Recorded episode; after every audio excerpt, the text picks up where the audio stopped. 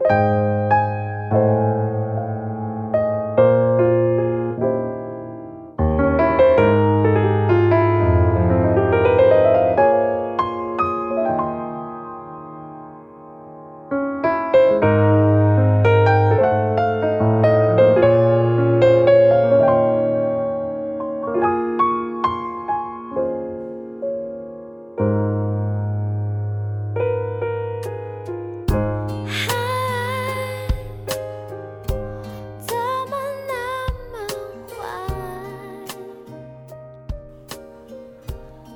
文字激动心灵，声音传递梦想。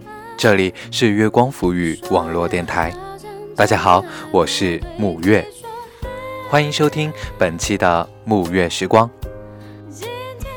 转眼已经来到十二月，眨眼的功夫，我们又在社会中奔波了一年。年初说好的存五万块钱，现在数够了没？是不是还差七万啊？开个玩笑啊，反正不管怎么样。记得把生活过得开心就好。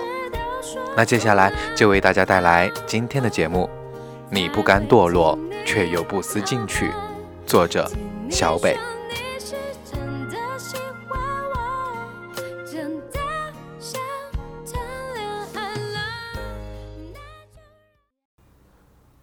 我只愿蓬勃生活在此生此刻，无所谓去哪儿，无所谓见谁。那些我将要去的地方，都是我从未谋面的故乡。以前是以前，现在是现在。我不能选择怎么生，怎么死，但我能决定怎么爱，怎么活。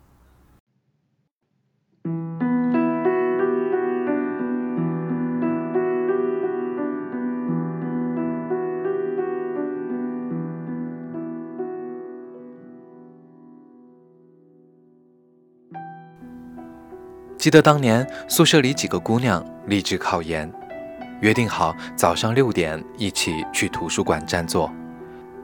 李英的动作总比我们慢十分钟。我们都准备要出门了，她才舍得从床上爬起来穿衣洗漱。每天早上她自己定的闹钟都会重复播放无数遍，我们几个也会轮番喊她的名字，试图把她喊醒。可他就是无动于衷，上一秒嘴里吆喝着又起晚了，下一秒迅速回到梦中。有些时候，他还会埋怨我们不把他叫醒，或者会责怪我们几个拉帮结派，让他自己一个人。听到这些话，我和其他几个舍友总是相视而笑，并不回应。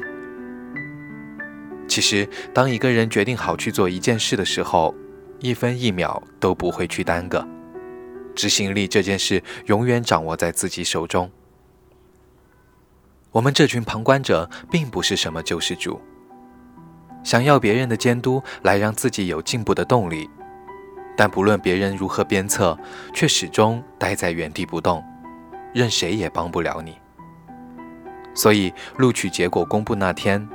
我和其他几个舍友约定好去学校门外的饭馆好好搓一顿，唯有李莹不愿出席。从我们开始起早贪黑，每天三点一线的时候，其实就已经看到了每个人的未来，每个人的结果都在意料之中。但李莹一直不甘心地认为自己只是缺了那么一点好运气。直到现在，我都记得，他用两只手托着下巴，眼睛一眨眨的盯着我们几个看来看去的样子，嘴里也一直念念有词：“真羡慕你们啊！”语气里好像也带着那么一点嫉妒。他说自己想不明白，为什么我们就比他在自修室待的时间久了那么一点儿，就能考上自己心仪的学校和专业呢？我们几个人依然沉默，不知该如何向他阐述备考这一年里的生活。寒冬腊月的早上，我们会排半个小时的队去自修室占位置。早上冻得脸颊通红，只能不断的哈气来让自己感受到一点温暖。而他那个时候一定正在路上磨磨唧唧，准备去吃早饭。当我们待到晚上十点，准备回宿舍的时候，他的电视剧已经看完了两集。我们回去开着台灯刷题背书的时候，他已经敷完面膜准备睡觉了。他几乎每天都在不停地质疑自己，担心考不上，也竹篮打水一场空。但是也从未想过争取，并为此竭尽全力。也许他不懂，付出和回报永远都是等价的。如果认为自己得到的不够多，那只能说明做的还是太少。因为有些不甘心，他说自己想试一次，于是一头扎进二战的浑水中。我们时常会给他传授一些经验，想让他少走一些弯路，并且天真的以为他会发愤图强。但让我没想到的是，他依然无所作为，不思进取。他的朋友圈每天都在刷屏，内容无非是关于哪个明星离婚了，某某餐厅在打折，自己又买了什么样的新衣服。有一次忍不住给他评论，劝他收收心。他回我：“这次肯定也考不上了。”那一刻，我突然知道，扶不起的阿斗，原来在生活中无处不在呀。我没有再继续关心他的二战有没有一个好的结果。舍友之间的聚会，他也一次都没有参加。其实他给过我一次电话，告诉我他压力大，时常焦虑，觉得迷茫。不想安于现状，但又无力摆脱。言语中无一不在羡慕我们几个终于离开了囚笼，过得舒坦又自在。我也费尽口舌给他开导了半个小时，把所有听过的正能量的话都告诉他，让他了解自己现在的生活，想让他燃起为之努力的动力。但遗憾的是，当一个人堕落起来，是根本听不进去别人讲话的。那天挂掉电话之前，他说自己追的剧马上要更新了。我不禁感慨起来：懒惰是一种奇妙的东西，起先只是在心里撒下了种子，然后再慢慢的在你身体中生根发芽。你上了瘾，中了毒，觉得惶恐，觉得焦虑，觉得不安。却不肯狠下心来付出一点努力，百无聊赖的去生活，却好似也乐在其中。这个世界上没有谁能够真正拯救你的生活。如果你想从生活中的泥潭挣扎出来，靠的也只能是你自己。不得不提的是，即使你和一个人处在相同的环境中。依然会拥有与之截然不同的人生，比如说，当年和李莹是上下铺的王玉。他就读研究生学校是九八五二幺幺，没有毕业之前就已经和一家上市公司签了合同，工资待遇都不错。在那个工作，他干了半年左右的时间后，他告诉我自己准备参加国考，冲一次公务员。我当时特别不理解，因为在我看来，那份工作可以带给他很多普通小女生望而远之的东西。我就问他为什么？他说：“我想要再拼一次，现在的状态还完全不是我想要的。”备考的那段时间，他几乎每天都泡在自修室，一直到保安来催要关灯了，他才会拿着书回到宿舍。通宵达旦是那个阶段中的常态。好在几个月的努力没有白费，他如愿以偿去了自己喜欢的岗位。有时候我觉得他就像个小太阳，自带光芒，让人看见他就感到神清气爽。有一次我对他表达对他的崇拜之情的时候，他对我说：“喂喂喂，你也可以啊。”只下定决心迈出第一步，不论经历多少打压，都不选择放弃，向着自己心里的目标用力地跑过去，大不了摔倒了就爬起来。到达终点的时候，你就会知道，原来想象中的简单，其实荆棘丛生。但走过的那些坎坷和困苦，都会让你日后去感激。是啊，他说的很对。我们眼里的那些所谓的成功人士，好像都具备不服输的特质。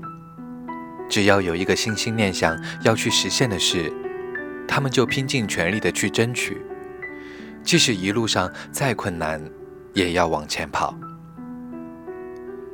就像村上春树说的那样。世上有可以挽回和不可挽回的事，而时间经过就是一种不可挽回的事。也许不负光阴就是最好的努力，而努力就是最好的自己。很多人对现状都有着千万种的不满意，但有喜欢拿顺其自然、随遇而安来安慰自己的人。敷衍人生道路上的荆棘坎坷，但却不知，真正的顺其自然是竭尽所能之后的不强求，而非两手一摊的不作为。与其对当下的生活满腹牢骚，不如努力的去改变。也许你也曾把身边的某个人当作是奋斗的目标，试图踮起脚尖去触碰他所处的高处。因为自己平庸，所以会去羡慕那些走到哪儿都带着光的人，欣赏他们的为人处事、行事作风，感慨他们的生活中处事不惊，行走的游刃有余。在我们眼里，好像他们的人生只有绿灯，可以一路直行，没有所谓的阻碍和磕碰，但却不知光鲜亮丽的背后。其实是汗与泪的相处。于是你在一次次垫脚伸手中感到了疲惫不堪，即使你心中对他的位置依然向往，却也最终选择了放弃，因为贪图安逸，还有懒惰成性。但你不知道的是，其实只要自己用力起跳，是有可能碰到金字塔的顶端。更加有可能看见别样的风景。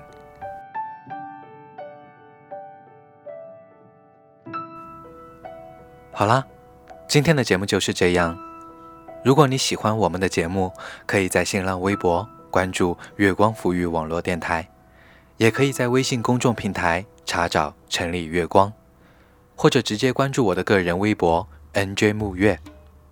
谢谢大家收听今天的木月时光。下期节目再会，晚安。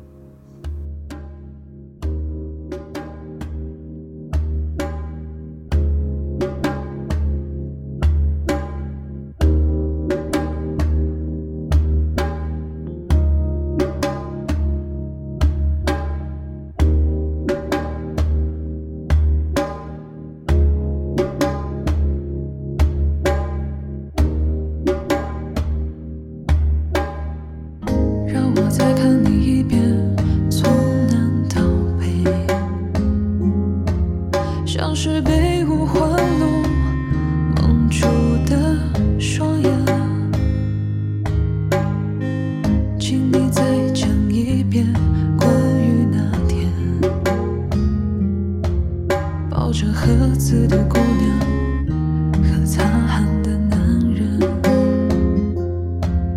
我知道那些夏天就像青春一样回不来，代替梦想的也只能是勉为其难。我知道吹过的牛逼也会随青春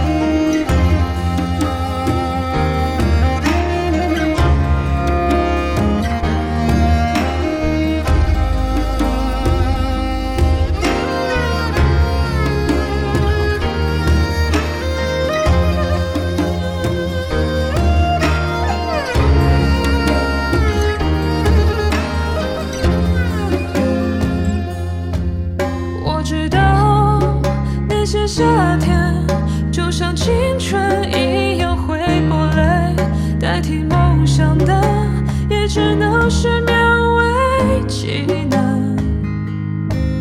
我知道，吹过的牛逼也会随青